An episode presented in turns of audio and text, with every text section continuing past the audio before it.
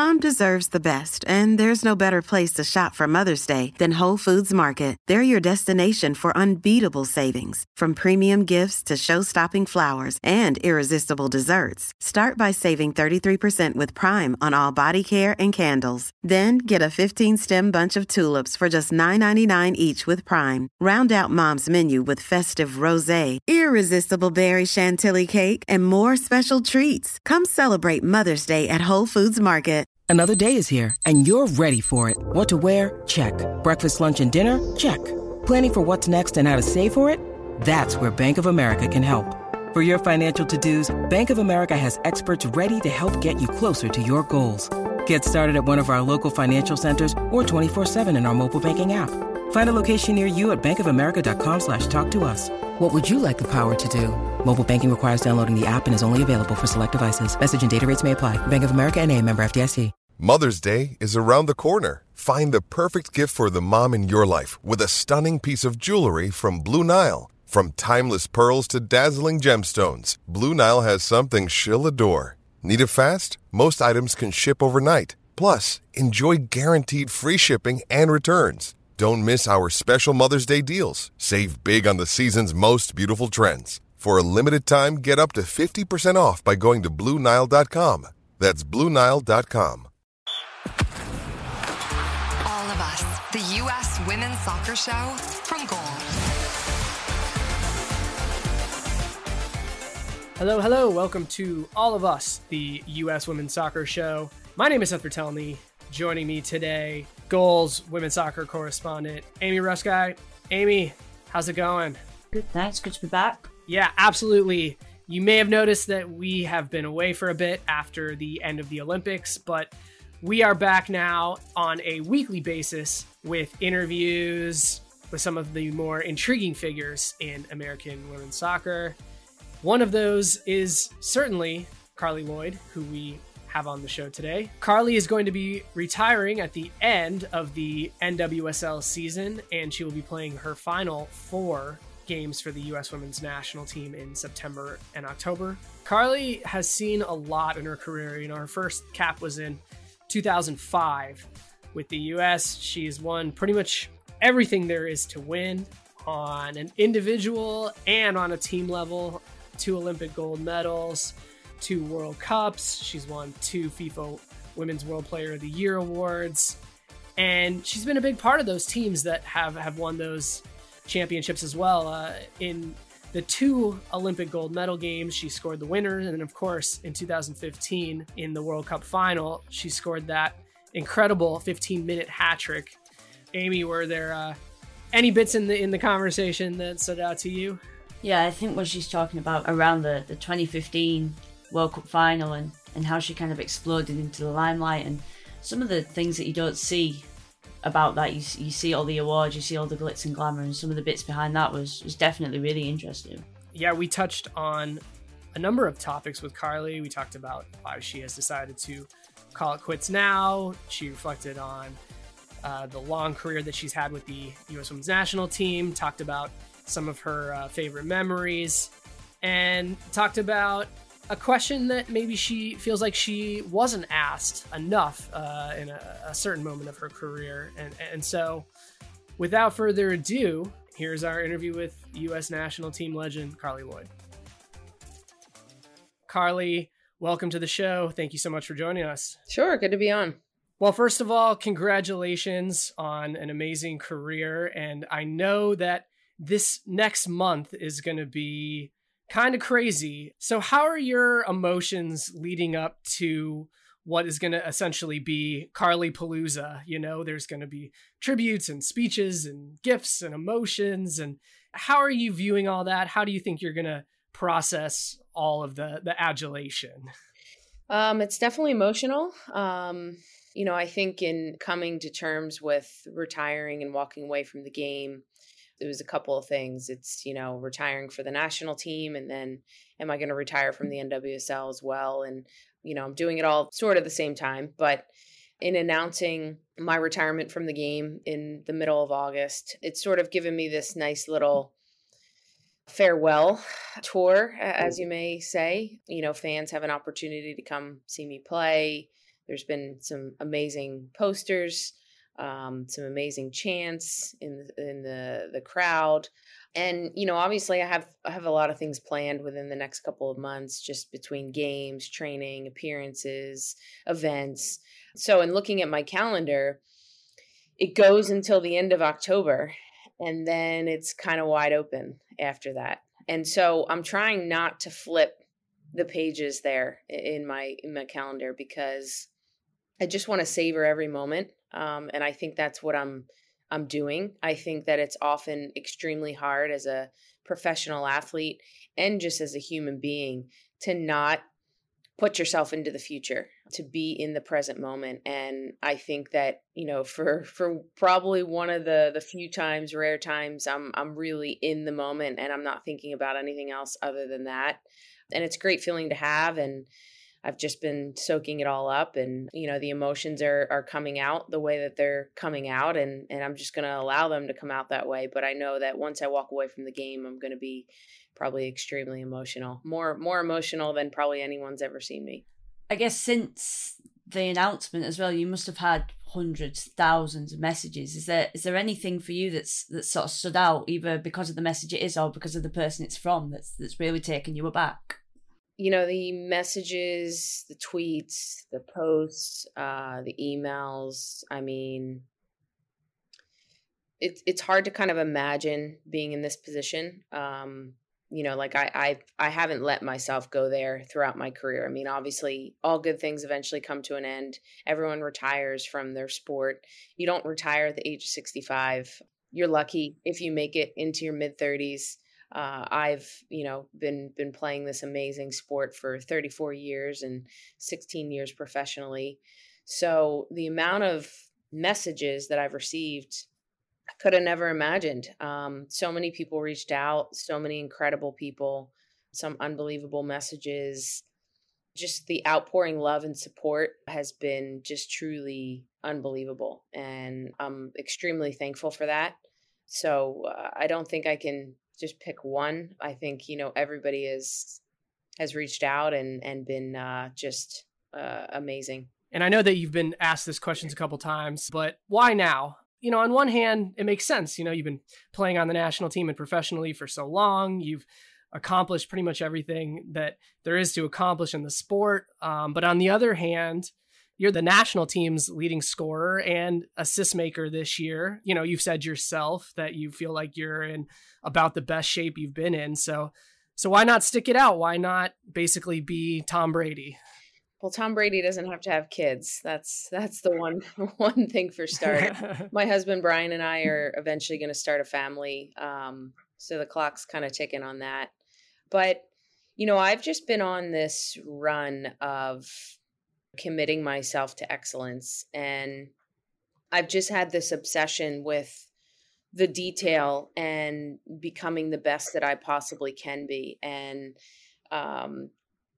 you know, I was listening to a podcast the other night, and Peter Crone, who's one of kind of a person I like to listen to. We call him the mind architect, and he says, you know, how can you continue to climb the mountain that doesn't actually have a top? And I'm like, wow, that just rung so true to me, because, you know, if I had a goal of like, oh, I want to win a World Cup. Well, then why wouldn't I be done after a World Cup? Or, oh, I want to win an Olympics, you know, then why wouldn't I be done after the Olympics? But it's been this climb to just keep climbing and keep, you know, just overcoming this, you know, oh, your potential and just, you know, making my potential what I want my potential to be. And it's been an unbelievable journey. I think that there's a tricky part to announcing the retirement. I don't think every athlete gets the opportunity to dictate when they go out,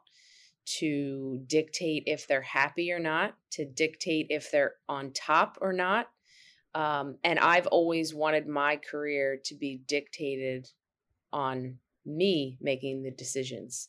No matter the coach, no matter the media, no matter the fans, no matter the situation, no matter the challenge, the obstacle, I've always wanted to be in the driver's seat and dictate my story. And this just felt time for me. You know, it's a whole nother cycle again. Yes, it's a year shorter because Tokyo was postponed for another year.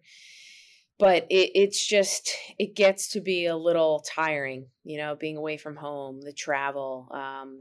And to be quite honest, having to stay at the top and prove people wrong. I mean, it is exhausting. You know, it takes endless work day in and day out. And I'm just ready to kind of shift gears and start this next chapter and live my life and do a lot of things that I've put on hold for so many years. So the timing just felt right. I'm grateful that I'm able to sort of have this little farewell couple of months, continuing to play and being able to go out on my terms.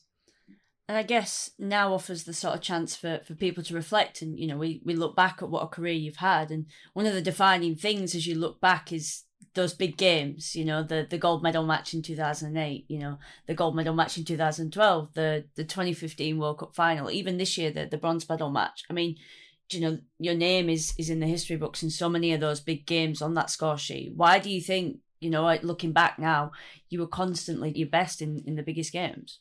You know, I've sort of always been like that as a player, from club, high school, college, and then onto this team. There's many people that don't like pressure. There's many people that crumble under pressure. I thrive under pressure. I absolutely love pressure. And I think that comes from a couple of different things. I think preparation is number one.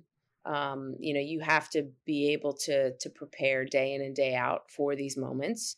I also think that accepting outcomes, you know, accepting that you may give it everything you have, be incredibly 100% prepared, and you may fail or you may not win. And being okay with that, being okay with being knocked down again, and then just getting back up and coming back better than ever. And so once I've continued to sort of get through these challenging moments, it's just given me the confidence to rise to the occasion. I absolutely love big moments. I mean, I play for big moments. You know, I play when everything's on the line and you know, the team is looking and searching for someone on the team to step up. I mean, those are the moments I live for.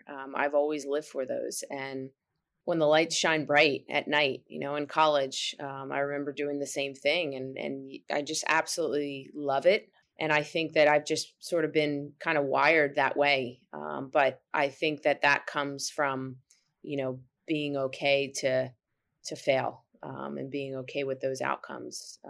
Yeah, it's been amazing. I mean, I won't have any big moments ever again, besides, you know, trying to compete for an NWSL championship this season. But those big moments, man, those are moments I'll never forget.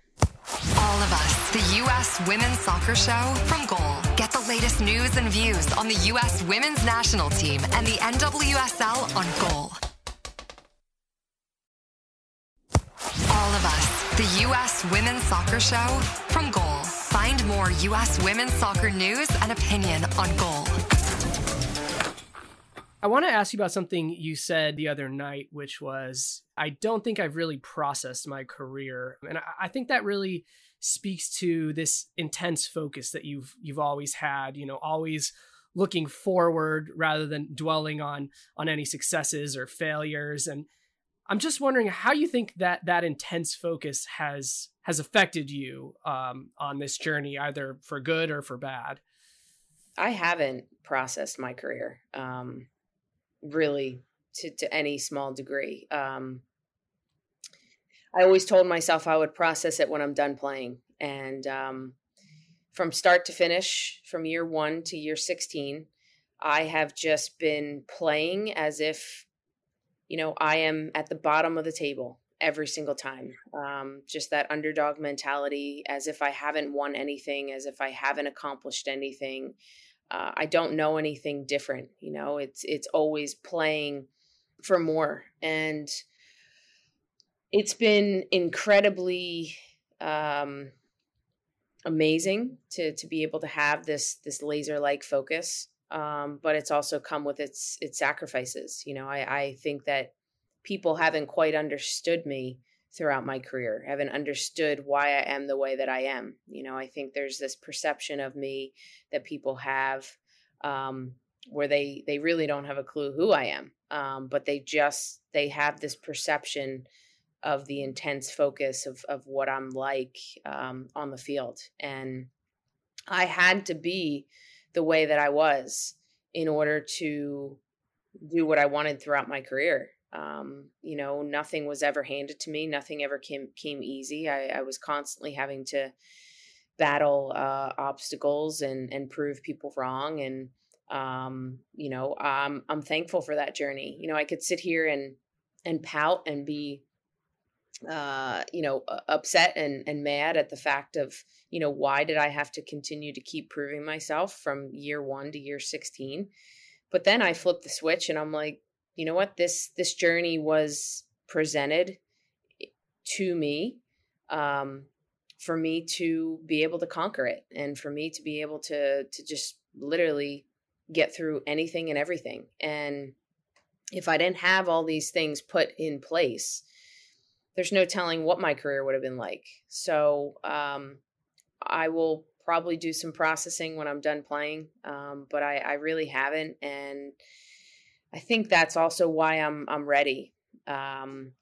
It requires so much focus and so much dedication, not just on the field. On the field is easy. It's all the off the field stuff. It's taking care of your body. It's, you know, massages, ice baths. I'm constantly thinking about the game. I'm constantly thinking about training. I'm constantly thinking about ways that I can improve on, and I'm ready. You know, I'm tired. I know that I could probably continue to keep grinding and keep doing it, but my body and my mind are just telling me that, you know, you've given it everything you have and I have no regrets, and I'm just going to move into this next chapter.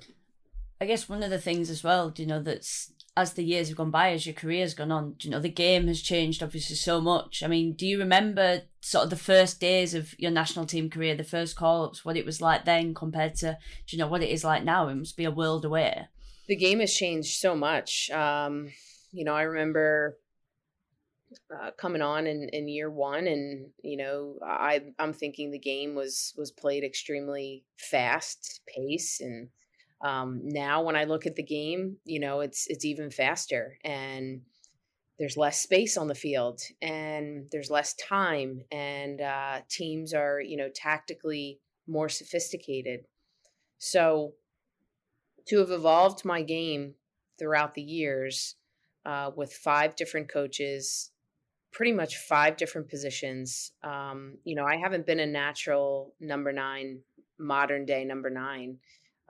That evolved in, you know, 2018. So it's really only been a couple years of studying the position, of, you know, figuring out the timing of runs and when to check into the pocket and your layoffs. And it's pretty crazy because as a midfielder coming onto the team, I had to kind of transition my game into, you know, being able to be a two-way midfielder and having to do everything.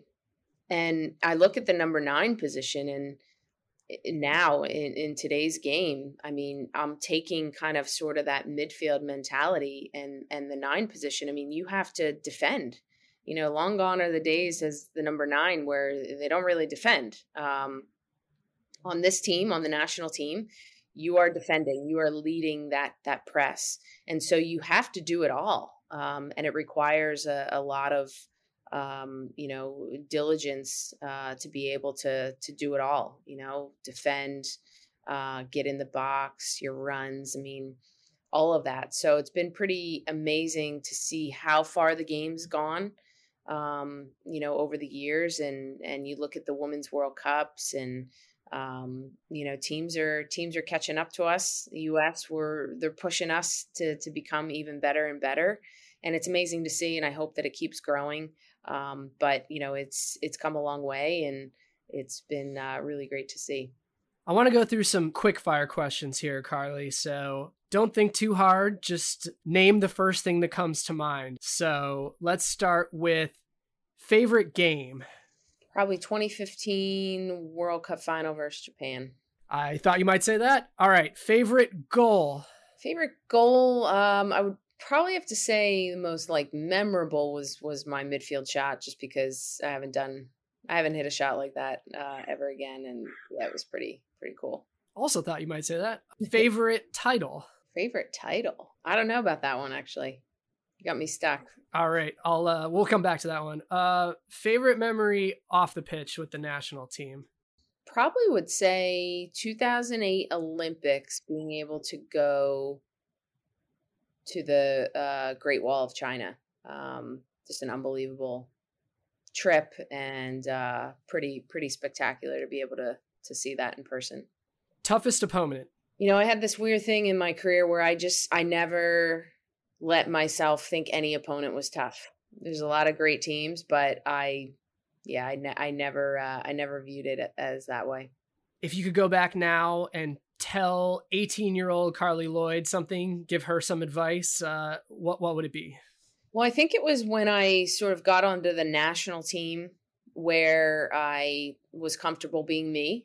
And I think as a young teenager, I think you worry too much about what other people think. So I sort of spent the first beginning part of my life worrying about things, and my second half of my life not worrying about what people think. So that would be my advice. Any regrets? I can honestly say I have no regrets whatsoever.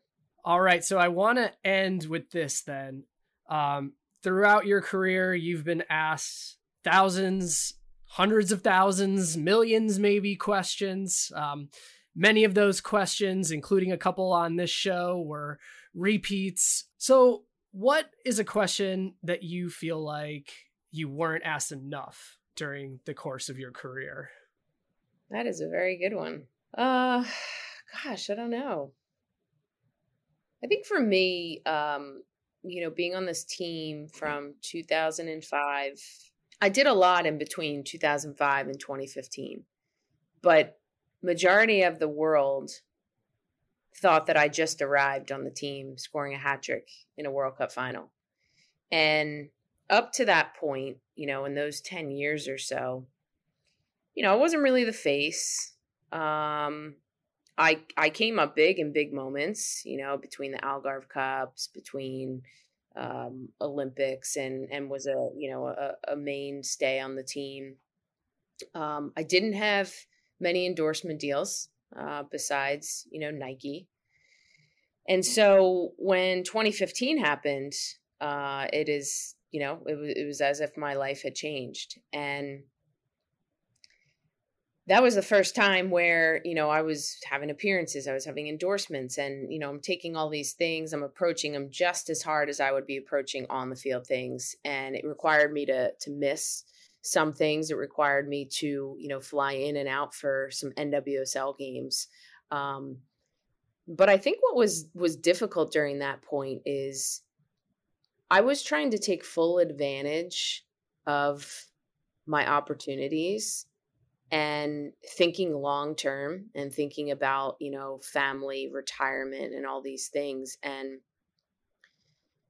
a lot of media, a lot of people were just trashing me, you know, oh, she's got a book tour. She's worried about that. She, you know, is missing this. And no one ever asked me, you know, like, why I'm doing all these things, or, you know, how it's amazing for a female athlete to be, you know, getting all these opportunities. And now, you know, you fast forward to now, it's like the norm. You know, people miss for events or whatnot. So that was really difficult because if I didn't take advantage of all of that, you know, I would have regretted it.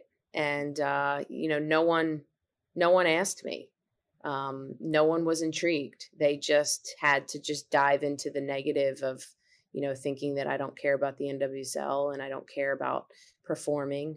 It was actually extremely, extremely difficult for me because I was having to find ways to train, oftentimes in a hotel, run up and down hotel stairwells while I'm on appearances, and juggle, you know, life, NWSL, national team, performing, and then all my off the field opportunities. So yeah, no one asked me that. So that would probably be a long-winded question to your answer. Carly Lloyd, thank you so much for joining us on the show today. Good luck with the last 6 weeks or so of your career, and best of luck in whatever comes next. Really appreciate it. Thanks, guys. All right. That was Carly Lloyd. Very interesting discussion. Amy, any bits that stuck out for you? Yeah, I think what she says around that 2015 final as well, and sort of you see all the glitz and glamour of it, and you know all the awards and all the sort of plaudits she won, and for her to dig into the background of that time was really interesting in particular. I think there were definitely a couple of interesting bits. You know, why she decided to retire now, because it's clear that she can still do it. She could really realistically go through to the 2023 World Cup, but you know, she wants to start a family, and that makes a lot of sense.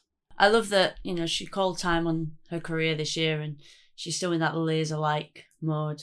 You can just tell, like, through the whole thing, she's just so, yeah, laser focused, even though she's coming to the end, and she's really working on trying to savor the end of her career, because, you know, like she said, she's just been so focused on everything, but it does seem like it might be something where it's going to have to be when she's actually done that she's able to fully reflect, but she's getting there, and it was great to have a chance to chat with her. Yeah, for sure. I think that's, she said that, didn't she? She's not processed it all yet. I'm sure she'll get time to, when the time comes.